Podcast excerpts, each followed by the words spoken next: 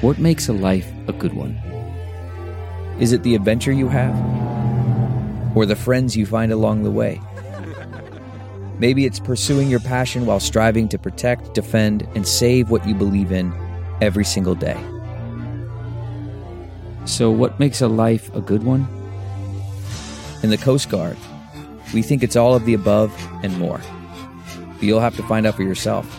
Visit gocoastguard.com to learn more. Man, that sunset is gorgeous. Grill, patio, sunset. Hard to get better than that. Unless you're browsing Carvana's inventory while you soak it all in. Oh, burger time. So sit back, get comfortable. Carvana's got thousands of cars under $20,000 just waiting for you. I could stay here forever. Carvana, where car buying meets comfort, meets convenience. Download the app or visit Carvana.com today.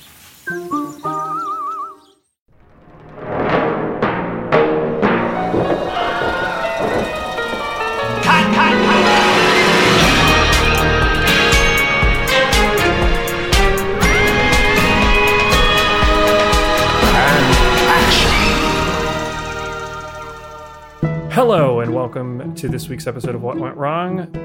I am one of your hosts, Chris Winterbauer, with, of course, my lovely host, Lizzie Bassett. Lizzie, speak so they know you're alive. It's me. Okay, cut it out. Uh, to get started, we would like to remind you guys if you are enjoying this podcast, you can do us a huge solid by first hitting that subscribe button. Ooh. And once you've done that, give us a rating five stars, five stars, and then a review. And what does that get you? Well, not only does your review get printed out at my parents' house and stuck on their fridge, Whoa. we'll also read some of them here. No way. Uh, here we go. A recent one I really enjoyed. The hosts keep you laughing throughout the whole podcast. Well, thank you, Bailey CM7. we keep ourselves laughing too, except in this episode, Not this one. where we start crying. Obsessed with this podcast. I feel badly for my husband and friends. I feel bad for them too, Angel219. Fantastic podcast. I can't stop listening to what went wrong. You might have a problem, Lauren ZBY. Great podcast. This has become a quick favorite of mine. I recently drove across the country. Well, way to brag, SS Rafiki.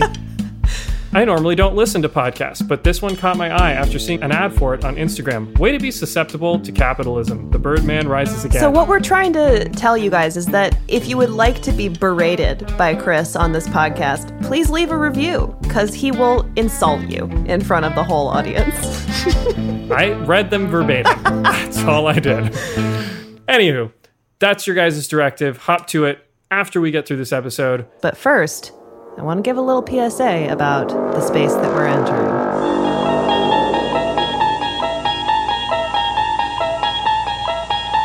You unlock this door with the key of imagination.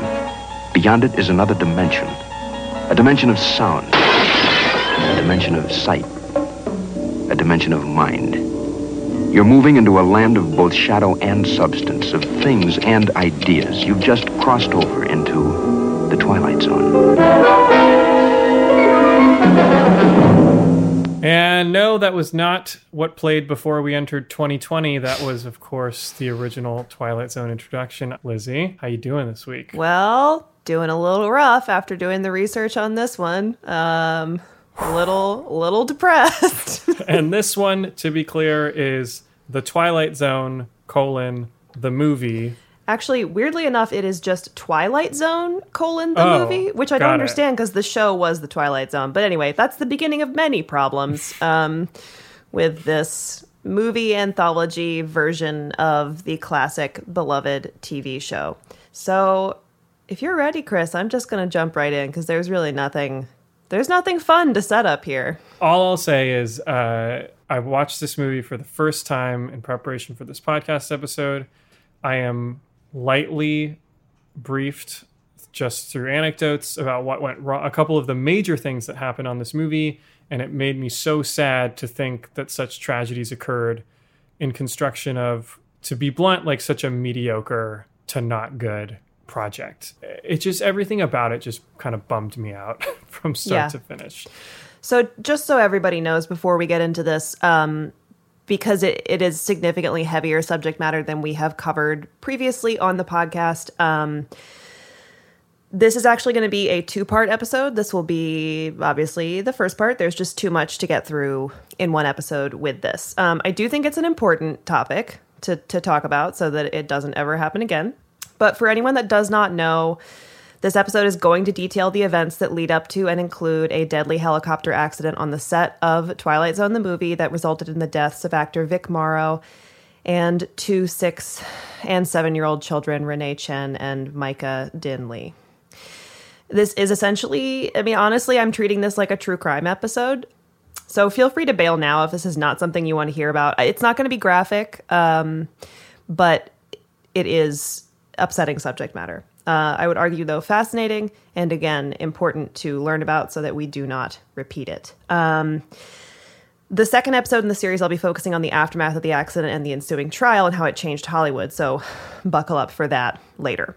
Let's get started. We are talking about the 1983 horror anthology film Twilight Zone, the movie. It was produced by Steven Spielberg and John Landis. The film features four segments, three of which are just straight up remakes from the original series, which when I watched this blew my mind because it's like, why? why? Mm-hmm. Why'd you do this? Um, there, there's really no why. Like, I, I honestly couldn't particularly find it. Um, there was, however, one completely original story out of the four, and that is the one that we are going to be talking about today. Each segment had a different director at the helm. John Landis directed and wrote the prologue, epilogue, and segment one called Time Out, which will be the focus of our episode. Spielberg directed segment two, Kick the Can, which features uh, Scatman Crothers and is fine. It's not great. Um, Joe Dante of, I believe, Gremlins fame, um, directed It's a Good Life. And Although he had not directed Gremlins yet. no, so he and, and the next director we're going to talk about uh, both were much more up and coming directors than Spielberg and Landis. And the two segments that uh, Dante and the last director, is George Miller, directed were far better of the four segments, like Yeah. exponentially better than the ones that John Landis and Steven Spielberg directed. Um, this is the one little fun fact, Chris, that we can throw out is that in the third segment entitled It's a Good Life, there is a cameo by one of your friends' dads. There's a man who is rude to the little Yes, kid. who's rude to the little boy. Okay. that man who shoves a child yes. is a man named Jeffrey Bannister. No. Troy Bannister's father? it looks exactly like him. It does. That is the slightly larger, more brunette version of Troy. Mm-hmm. Wow. Uh, okay, so the last segment in of the four is a remake of the very famous episode "Nightmare at Twenty Thousand Feet." This is directed by George Miller. It stars John Lithgow. Um, again, it's fine. John Lithgow gives a great performance. There's a couple of things in it that are really awesome. I actually liked the sort of like Immortan Joe um, monster, the way that it creeped out on the turbine. Like Yeah. it, it's fine. I It was would like say that's heavy the best of all metal. It's like riding Yeah. like a dragon, like calling the lightning down on it. I, I enjoyed that.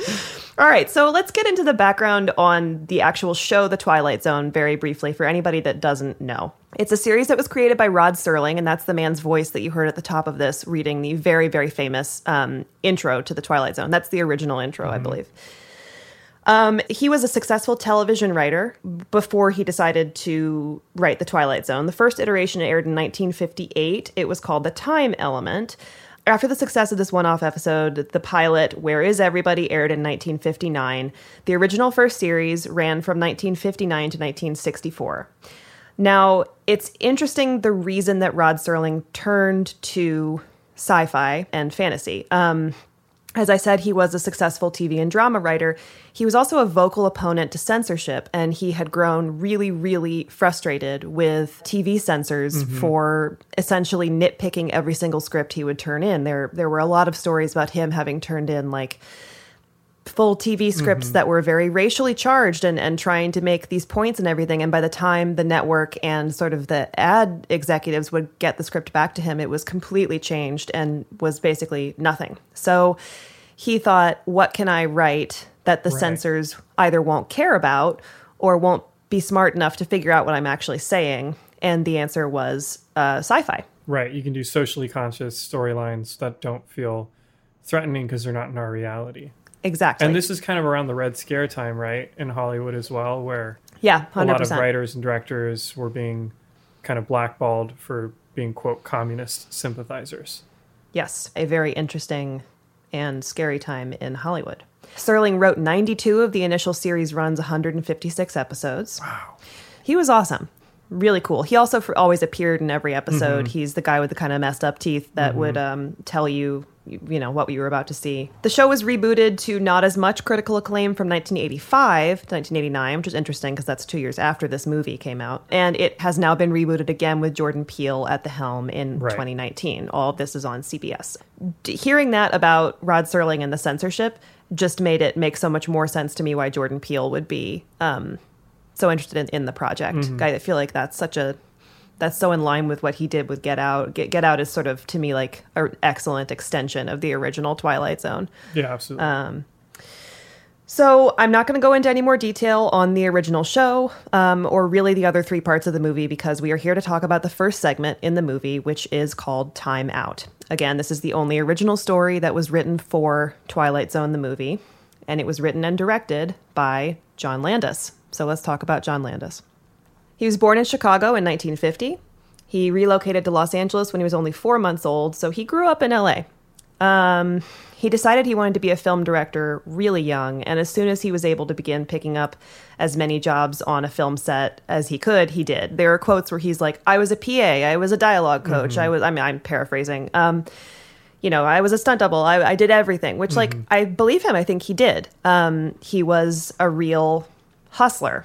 Right. But I do think this is an important point to remember because when somebody feels like they understand every aspect of every job on set, I think potentially an element of hubris can come in there that you might think you know better than other people. yeah, like I've grown up with this. I've been doing this for years. I, you know, Which, it's in my to be fair, is true. Right. Is true. He didn't go to film school. He worked his ass off and worked his way up, essentially, from the mailroom, and really did Mm-hmm. learn every aspect of the set. This guy has always known he wanted to be a director. I want to play a clip from the Fangoria series Screamography, which one episode focused on John Landis, where he talks about when he found out that this is what he wanted to do.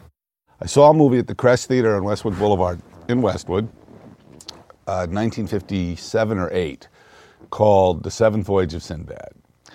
And uh, you'll find that most filmmakers have some movie. It's often King Kong or The Seventh Voyage of Sinbad or Touch of Evil or La Dolce Vita, some, some movie that sparked them, that inspired them, that that was the movie. And Seventh Voyage of Sinbad for me, I was really little. I was seven or eight, and I, I really had the full theatrical experience of suspension of disbelief. I loved it. I loved it. And so I went home and asked my mother, who does that? Who makes the movie? And she said, the director. And that was very sophisticated of her. I realize in retrospect, honestly, I mean, she could have said, you know, the hairdresser. I'd have a whole different career. But she uh, said the director, so from the time I was eight, that was what I wanted to be, was a movie director. So I had that advantage, which was knowing very clearly what I wanted to do. I do think it's an interesting tell that his question was basically like, who is who is in charge? Who runs this show? Yeah, who makes all of this happen? right. Not like not like who writes this or who's that person on screen or like it's who is the person steering this ship. Yeah. So at 21 years old, he makes his directorial debut with the movie Schlock, a tribute to monster movies. From there, he is hired to direct Kentucky Fried Movie, and this ends up kind of being his audition to direct the movie that launches him into Hollywood stardom, which is 1978's National Lampoon's Animal House. Even though it didn't necessarily receive the best reviews, uh, it, it was a huge financial success. It's great. There's there's really no way around that. It's an awesome movie. I'm sure it was a bit of a mess, but very fun.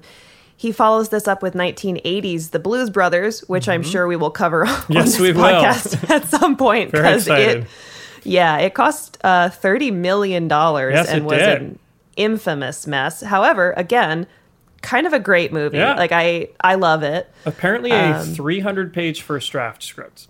Jesus. Yeah. Dan Aykroyd just didn't know how to write a movie, so he just wrote every scene he'd ever wanted to write in a row for 300 pages. Sounds right. Yeah, exactly. Um, but again, like it, it ends up being great. It's a classic. Uh, next comes 1981's An American Werewolf in London. So these are three like Oh, yeah. massive. Hits. I love American Werewolf in London. I, it's such a fun movie. They're all amazing. Um, this is all before he's 35 years old. Also, should mention he is also uh, in the same year that The Twilight Zone comes out. Trading Places comes out, Oh wow. which is one of my favorite movies of all time. Um, I'm actually I was realizing as I was researching this, I think I've grown up with a lot of John Landis without Yeah. realizing it. My parents loved these movies, and so I would watch them, and I, I do think that they have very much sort of affected my sense of humor. Also, should mention he directed uh, Michael Jackson's Thriller. Oh, I didn't know that. Yeah, Wow, that makes sense. It feels it feels John like John Landis. Landis. Yeah. Yeah. So basically, at this time, Spielberg was quickly becoming the master of summer action blockbusters. He had done Raiders of the Lost Ark at this point. He had done E.T. Obviously, he's done Jaws. He's enormous. And Landis has become sort of the master of this kind of like gross out raunchy comedy, as well with with a kind of like horror element added to it, which was like pretty pioneering, I think. Yeah, and it feels very 80s. Like It- Landis yes. feels so 80s to me. He is in a way that I think Spielberg's movies transcend the time they came out in a little bit. yes. Landis's Landis don't. is the time. Yes. Yeah, exactly. I I also think it's interesting to note that the late 70s, and we talked about this on the Heaven's Gate episode, but this is really the, he- the heyday of the new Hollywood era, a time where the power on a film set had completely shifted from the studio to one person, and that one person was the director. So that's the world in which Steven Spielberg and John Landis are coming up, a world in which they have almost complete control over the sets that they are on. If you look at the cast of Twilight Zone, the movie, they're not really the draw here. The the draw are John Landis and Steven Spielberg. Yeah, it's like, if anything, maybe the most famous cast at the time was the prologue because you have Dan Aykroyd And and Albert Albert Brooks. Brooks. Yeah. And I guess Lithgow was pretty Yes, John. Lithgow was the other one. I think he'd maybe just done Yeah. World According to Garp. There's not a ton of information about how or why the idea for this Twilight Zone reboot came about. It doesn't really matter. I suspect, if I had to guess, that it had something to do with the idea that being able to throw more money at these stories would offer something better and and it's clearly a show that Spielberg and Landis had grown up watching. I think that this idea is particularly evident in the fact that the story Landis chose to direct and also write involved much much bigger set pieces and was designed to allow him to play with so many explosives uh is in a way that like it doesn't Mm-hmm. It match feels so different than yes, the other three. It doesn't match any Twilight Zone episode ever.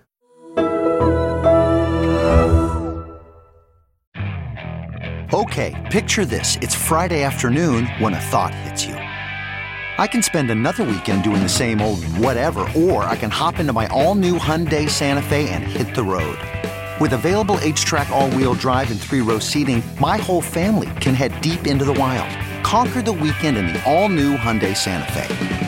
Visit HyundaiUSA.com or call 562-314-4603 for more details. Hyundai, there's joy in every journey. CarMax is putting peace of mind back in car shopping by putting you in the driver's seat to find a ride that's right for you. Because at CarMax, we believe you shouldn't just settle for a car, you should love your car. That's why every car we sell is CarMax certified quality so you can be sure with upfront pricing that's the same for every customer. So don't settle. Find love at first drive and start shopping now at CarMax.com. CarMax, the way car buying should be. I think it's also worth noting that Rod Serling's original show was often played by budget limitations and cutbacks. So I wonder if if this was an attempt to throw the money that they felt Twilight Zone should have had at Right. it. Like for for example, um, six episodes in season two were actually shot basically live to tape to minimize both shooting Right. and editing costs. But that made it an absolute Right. nightmare for locations, and and they had to stop uh, doing it. But unfortunately, I think what we're going to learn here is that more money does, in fact, equal more problems. So let's go ahead and talk about this first segment of the movie, Time Out. Following a short prologue with Dan Aykroyd and Albert Brooks, as Chris mentioned, we get to the first full segment of the movie. It follows a man named Bill Connor as he joins his friends at the bar for a drink. He just found out that he didn't get a promotion he wanted and starts on a super racist diatribe against the Jewish guy who got the job instead. Should be noted that uh, evidently this Jewish man had been at the company longer Anyway, he then proceeds to start in on pretty much every other marginalized group, including black people, Muslims, and Koreans and Vietnamese. He is uh, an equal opportunity uh, bigot. When he exits the bar, he's suddenly transported back to Nazi occupied France, where he experiences a brief moment of what it might have been like to be a Jew. Then he's suddenly sort of uh, thrown into a KKK rally where ex- he experiences it from the POV of a black man. Then finally, he's transported to Vietnam during the Vietnam War, where he's fired on by American troops despite being unarmed. It ends with a sudden jump back in time to the World War II setting, where he is captured, thrown on a train, and carted away. Looking out the slats in the wood car of the train, he sees the bar and his two friends outside looking for him. So, I want to introduce you to the main people we're going to be talking about over these two episodes. The first is Vic Morrow, and he is the actor who played mm-hmm. Bill. The second is John Landis, our director, who you've already met. The third is George Folsey Jr., an associate producer. Next, unit production manager Dan Allingham, special effects coordinator Paul Stewart, and finally, helicopter pilot Dorsey Wingo. So let's start with Vic Morrow. He's born Victor Mar- Morozov in 1929, raised in the Bronx to a Jewish family, interestingly enough. At 17 years old in 1946, he dropped out of high school, enlisted in the United States Navy. He uses the GI Bill to enroll in college. He studies drama, makes his big screen debut in Blackbird Jung- Blackboard Jungle for MGM in 1955. Went on to have a very successful career as a prolific, mostly TV actor, um, including his role as Sergeant Chip Saunders in the series Combat, as well as Walter Matthau's nemesis in The Bad News Bears. He also studied directing at USC and directed seven episodes of Combat along with a few other TV shows. It should also be mentioned he was Jennifer Jason Lee's father. George Folsey Jr.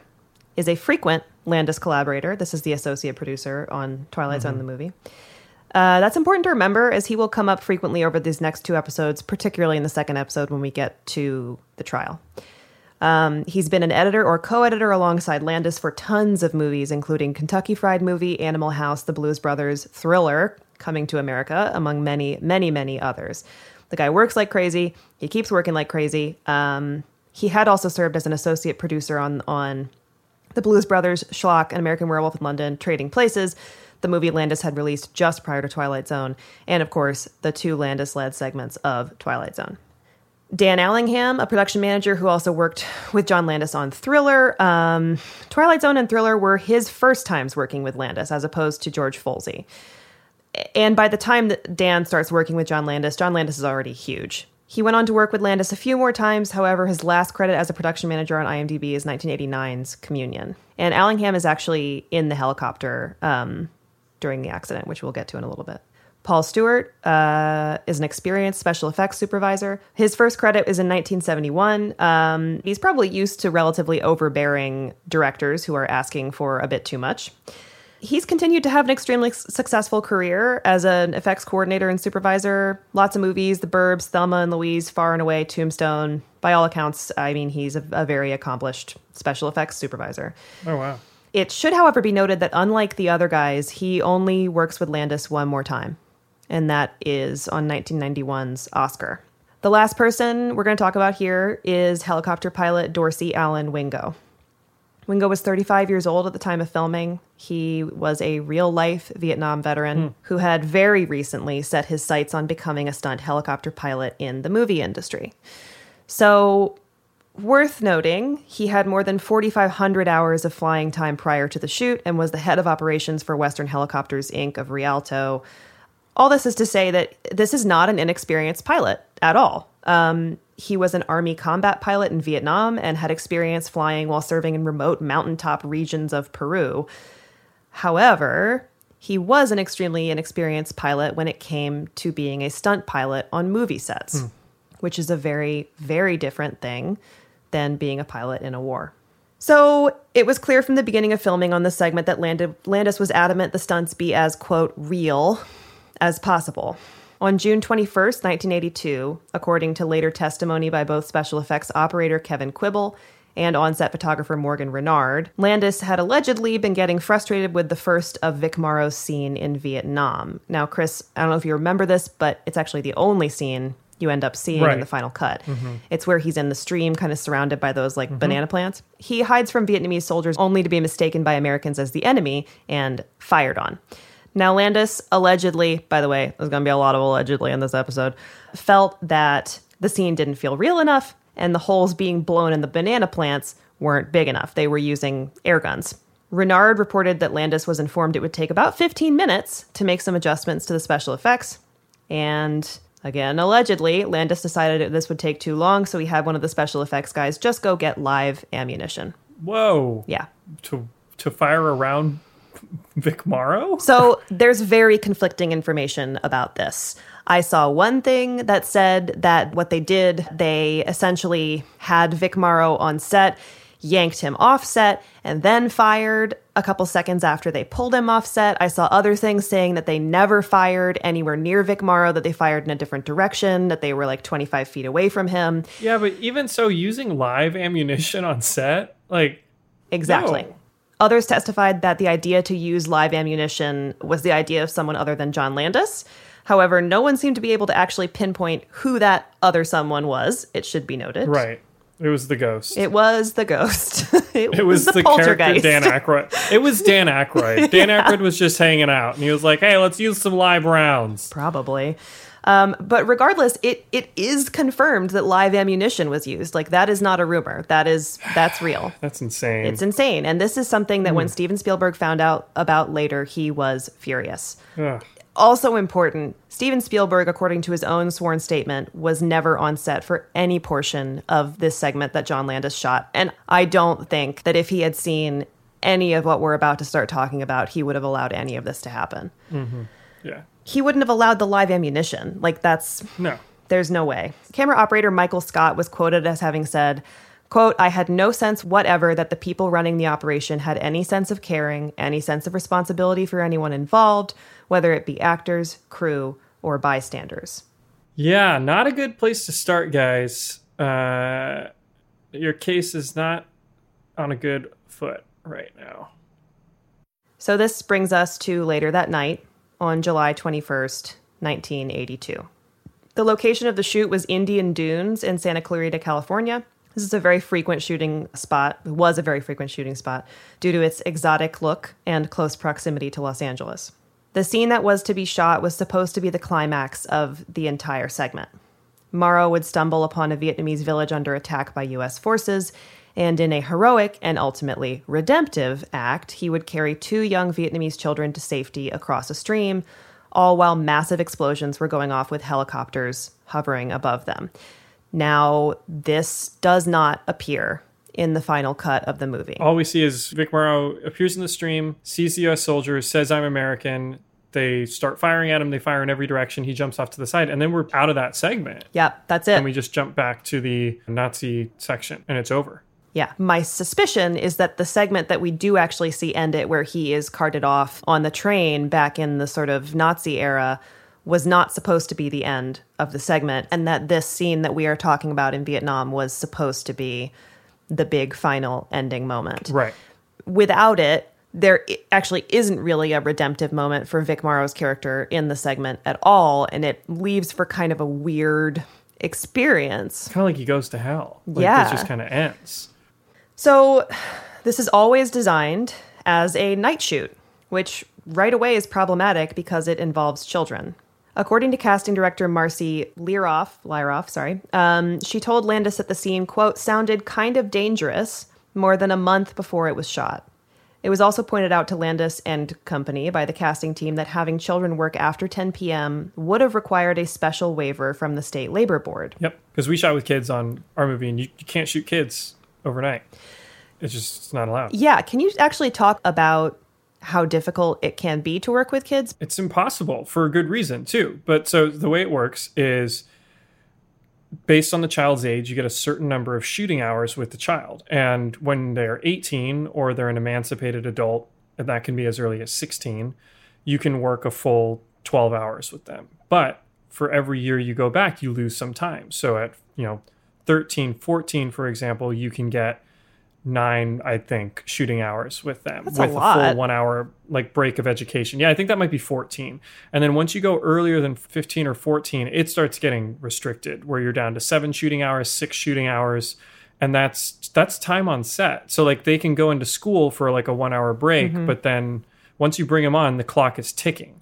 And when you have a 12 hour shooting day and you need like a lead child actor for the whole, you know, movie, you're restricting your daily capacity by a lot and everyone's getting paid every day as if they're working a full 12 hour a day. And then that goes all the way down to like, you know, if you work with an infant, Mhm. you get them for 30 minutes. Right. That's like literally what you get when you're shooting a commercial with a baby. You know, you get you get 30 minutes and if you don't have it, like that's why they use twins. Yeah. Is so that they, you can get 30 minutes with each of the kids and move on. So keep in mind that the kids that we are talking about here are six and seven years old.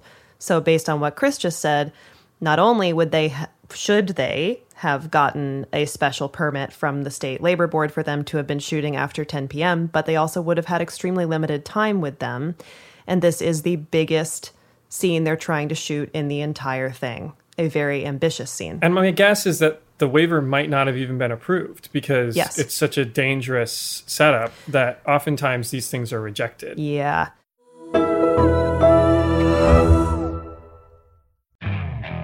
Okay, picture this. It's Friday afternoon when a thought hits you. I can spend another weekend doing the same old whatever, or I can hop into my all new Hyundai Santa Fe and hit the road. With available HTRAC, all wheel drive, and three row seating, my whole family can head deep into the wild. Conquer the weekend in the all new Hyundai Santa Fe. Visit HyundaiUSA.com or call 562-314-4603 for more details. Hyundai, there's joy in every journey. Okay, picture this. It's Friday afternoon when a thought hits you. I can spend another weekend doing the same old whatever, or I can hop into my all new Hyundai Santa Fe and hit the road. With available HTRAC, all wheel drive, and three row seating, my whole family can head deep into the wild. Conquer the weekend in the all new Hyundai Santa Fe. Visit HyundaiUSA.com or call 562-314-4603 for more details. Hyundai, there's joy in every journey. So Landis allegedly told the casting team, quote, to hell with you guys, we'll get them off the streets ourselves. This led to two children, six year old Renee Chen and seven year old Myca Dinh Le, being quote unquote hired under the table. Production Secretary Donna Schumann would later testify that both Landis and George Folsey Jr. joked about going to jail for illegally hiring the children. So I want to play a clip for you guys from the Dick Cavett show, and please keep in mind that this is after the accident has happened. This is once the, I believe, actually trial itself has started. Um, Dick Cavett had a bunch of really famous directors on his show for a directors roundtable, including among them Sydney Pollack and Ivan Reitman. Dick Cavett kind of tentatively broaches the subject of um, the Twilight Zone trial, and the only person on the entire stage who seems to be willing to talk about it is Ivan Reitman, who, if you don't know, um, directed Ghostbusters, among many other things, and is an incredible director. Uh, so let's hear what Ivan had to say about the Twilight Zone accident. I don't quite know how to get into this subject, but um, what's being called the Twilight Zone trial, as we are sitting here now, is taking uh, taking place, and this is a case where three people were killed in the making of a film, and uh, I think, as far as I know, isn't this trial unprecedented in uh, this sort of thing, and uh, people being held accountable for the deaths of performers? I think it's the first time. Yeah, that I know. That a director is this, especially. Yeah. Uh, did any of you wipe your brow like this when this happened and think this could have happened to anyone? Well, you know, films are really complicated, so it's certainly possible, especially if you you have stunts. Uh, I had a lot of fires, for example, in Legal Eagles, and it was something that always concerned me and always worried me. I mean, they talk the stu- the special effects people talk about a controlled fire. Don't worry, it's a film, and we know what we're doing. It's a controlled fire, but there is The really no such thing as a controlled fire. controlled wars. I mean, fires seem to have a mind of their own when they want to get going. So uh, it makes you nervous. Uh, There seemed to be a lot of things that went wrong and that were sort of awkward uh, that night. I don't really know a lot about it, but uh, certainly those children shouldn't, shouldn't have been there. So I, I wanted to play that because a couple of reasons. First of all, good on you, Ivan Reitman. Uh, because as we're going to get to in the second episode, there are an awful lot of directors who I think, to Dick Cavett's point, kind of out of fear because they had maybe done Mhm. similar things, end up rallying around Mhm. John Landis. As far as I can tell, Ivan Reitman is not one of them. Neither, by the way, is Steven Spielberg. So that's the first thing is that I think it's important to note that while we're looking back on this and saying, oh my God, what were they thinking? What were they doing? I do believe that at the time, this was not like, should they have been doing this? No. Was this extremely uncommon given the time and the way they were running film sets? No, I don't think so. No. Um, and the last thing is that what Reitman just said is that the children should never have been there in the first place. He's 100% right. And that that is the thing that you just can't get past. It's also something that to I guess Landis's credit, he and his attorney always said he would have pled guilty to the charge that they failed to apply for state work permits for the children had they been charged with that. They were not charged with that, which is we we'll get we'll get into some of the failings of the prosecutorial team in the second episode, but they're completely upfront about that. They did not get work permits for these kids. They did pay them under the table. They hired children illegally. So I do want to state the obvious. No one on set thought that what was about to happen could possibly happen. Um, they were behind schedule. They were rushing. They were thoughtless. At the same time, I don't think Landis thought the kids were in danger. There are a lot of reports that said that John Landis actually was very close to them on set when they were shooting this scene. And we'll get to kind of the positions of everything in just a second. this is just so rough. Prior to the shoot on July 21st, Myca's mother, Kim, I'm sorry, I don't know how to pronounce this, Kim Ho Lee, said that she was simply told by George Folsey Jr., remember our associate producer who's worked with John Landis a ton, that, quote, they were going to shoot the movie, and if they hired Myca, they would use him where a Vietnam village would be bombed and destroyed, and only two children would survive. As far as I understand, um, Mrs. Lee and her husband were Vietnamese immigrants. Her husband, at the very least, had lived through the Vietnam War. And he would later say that the explosions that he saw on set were worse than what he had seen in the actual Vietnam War. So there's a key piece of information about the scene that was missing from what I just read you that Folsey told Mrs. Lee. That there's a helicopter. Yeah. There's no mention anywhere of a helicopter even being in the scene, let alone Hmm. flying close to her son. Mm-hmm. Renee Chen's father, Mark Chen, said that he'd heard about the opportunity for Renee to appear in the movie through his brother, who was friends with production secretary Donna Schumann, who will come back quite a bit Hmm. later in the trial. Um, he said Renee and Myca's audition basically consisted of being paraded in front of Landis on set, who reportedly took a brief look at them and said, quote, it's good, it's fine, end quote. Now we're at the night of July 21st. The children are kept waiting and waiting in a trailer as shoots ran more and more behind schedule. Eventually, the filming began at 2 a.m. on July 22nd. However, Myca and Renee kept laughing. They're kids. Um, which delayed the scene even further. So frustrated, Landis and Co. shut down that shoot for the night and moved on to other scenes. Um, Folsey went to the parents and asked if they could have the kids just return the next evening, which they did. The children their parents returned July 22nd and again waited for hours. According to Mr. Chen, Folsey reassured him that the shoot would be very simple and also told him that he would not need to accompany his daughter during the actual filming of the scene that night. Which I believe is illegal. You have to have either a studio, well, maybe that's more recent labor laws, but you have to have a studio teacher within view of a monitor so they can review the scene, and you have to have a legal guardian present. we're going to get into that more. I think some of these laws actually may have come about Right. because I- of this. Yeah. Fair. I'm just saying that's what you need now. Like, Totally. you can't do. No, I don't. I don't think. that. I don't even think back then it would have been acceptable or okay to tell a parent that they don't need to be on set with their kid during something like this. Um, Yeah.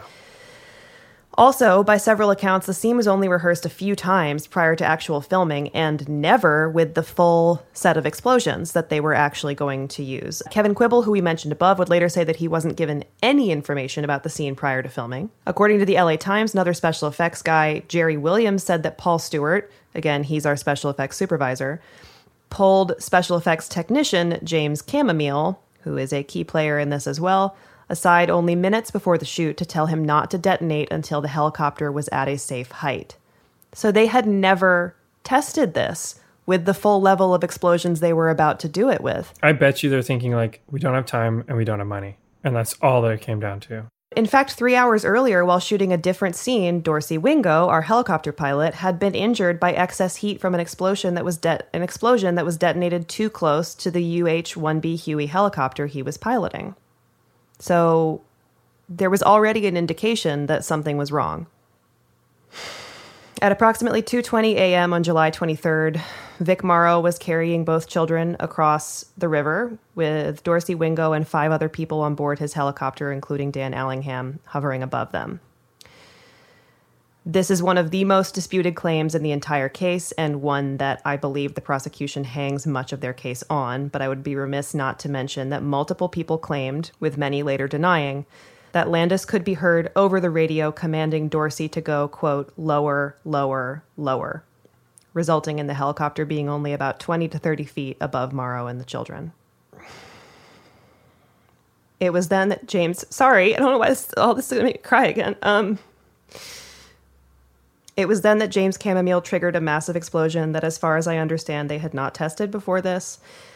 The explosives damaged one of the helicopter's rotors, causing it to spin out of Wingo's control. And again, he's only 20 feet above the ground at this point. There's there's nothing that he could have done to control the helicopter or get it to land anywhere that he could plan. Um, the helicopter crashed immediately to the ground, crushing six-year-old Renee Chen, and as Vic Morrow reached back to her, decapitating him and seven-year-old Myca Dinh Le. Prior to doing the scene, Morrow reportedly said, I've got to be crazy to do this shot. I should have asked for a double. His final line to the children, which he never got to deliver, was supposed to be, quote, I'll keep you safe, kids. I promise. Nothing will hurt you. I swear to God. After the movie came out, I want to read an excerpt from a New York Times review from 1983, which said a lot of money and several lives might have been saved if the producers had just re released the original programs.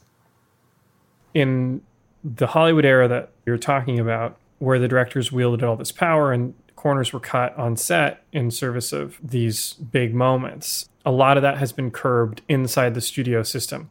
Now, stunt doubles and performers are killed, Mm-hmm. injured in horrible ways at a, kind of an alarming rate still. The most recent Resident Evil that was shot, that one of the stunt performers lost her arm, she's broke her spine, she'll never be able to work again. And she has not been paid because they were filming in South Africa and there's a dispute over what insurance policy would cover her. Jesus. I don't want to get this wrong, but I think on one of the Captain America films, one of the stunt doubles suffered brain damage, and then on Deadpool Yeah. 2, a stunt double, she died on, in, a, in a motorcycle accident. Outside of the studio system, there is a pervasive attitude that we got to do whatever it takes to get this ma- movie made. We're gonna go guerrilla style. We're gonna shoot it. We're we're gonna do it the way that Apocalypse Now was shot back in the day. Well, that's the key point is that that idea that you might see see on these sort of non-union outside the box shoots now, that is how these big budget shoots were operating. Exactly. In the 70s Yeah. and early 80s. That is the mindset John Landis was operating under was just get the job done no matter what. And when I said I was going to talk about positioning, what I meant is that by pretty much all accounts, if the helicopter had fallen a, at a little bit of a different angle, it may have crushed John Landis. He was almost directly underneath them. This was just not this was not safe for anybody. This was putting every single person on that set at risk. I rewatched Nightcrawler the other night, and I promise I'll bring this full, back full circle. At the end of the film, Jake Gyllenhaal's character, who's a sociopath, turns to a new set of employees that are working for him, and he says, "And remember, I will never ask you to do something that I would not be comfortable doing myself." Yes. It is that is the exact perspective I believe a lot of not just directors, leaders in general like to take as if it is some sort of moral stopgap that they have. Well, and it takes us right back full circle to what we talked about at the beginning, where he potentially felt that he understood every part of the process and I, I believe felt that no one was doing anything that he wouldn't feel comfortable doing. Case in point being, if he was close enough to Yeah. the hel- helicopter to also get hit, he clearly didn't feel the risk was high enough. But the problem is, his risk assessment is not something that should or can be transposed onto the people around him, nor should it ever be. A director will always, for the most part, be willing to put themselves in harm's way, be it through their health, be it through their physical, emotional, mental health, because they so passionately believe in doing this thing that they'll chase it no matter what. Like it's not it's it's not a healthy person that wants to become a movie director. And I say that Oh, as someone Chris. who wants to be a movie director. That is someone who desperately wants to create something lasting, that wants control over the process, that wants this thing to outlive them, that cares more about the project than than even themselves maybe because the project is an extension of themselves. That's not the person who ultimately should be allowed to dictate what level of risk other people on the set. You know, this is why we have stunt coordinators who are able to say, "We're shutting this down." That is where we will pick up in two weeks, actually, with Twilight Zone Part 2, where we will follow the ensuing investigation, criminal trial, and then civil suits that stretched on for almost a decade following the accident and led to helicopter pilot Dorsey Wingo, special effects coordinator Paul Stewart, unit production manager Dan Allingham, associate producer George Folsey Jr., and of course, John Landis, charged for the deaths of Vic Morrow, Renee Chen, and Myca Dinh Le.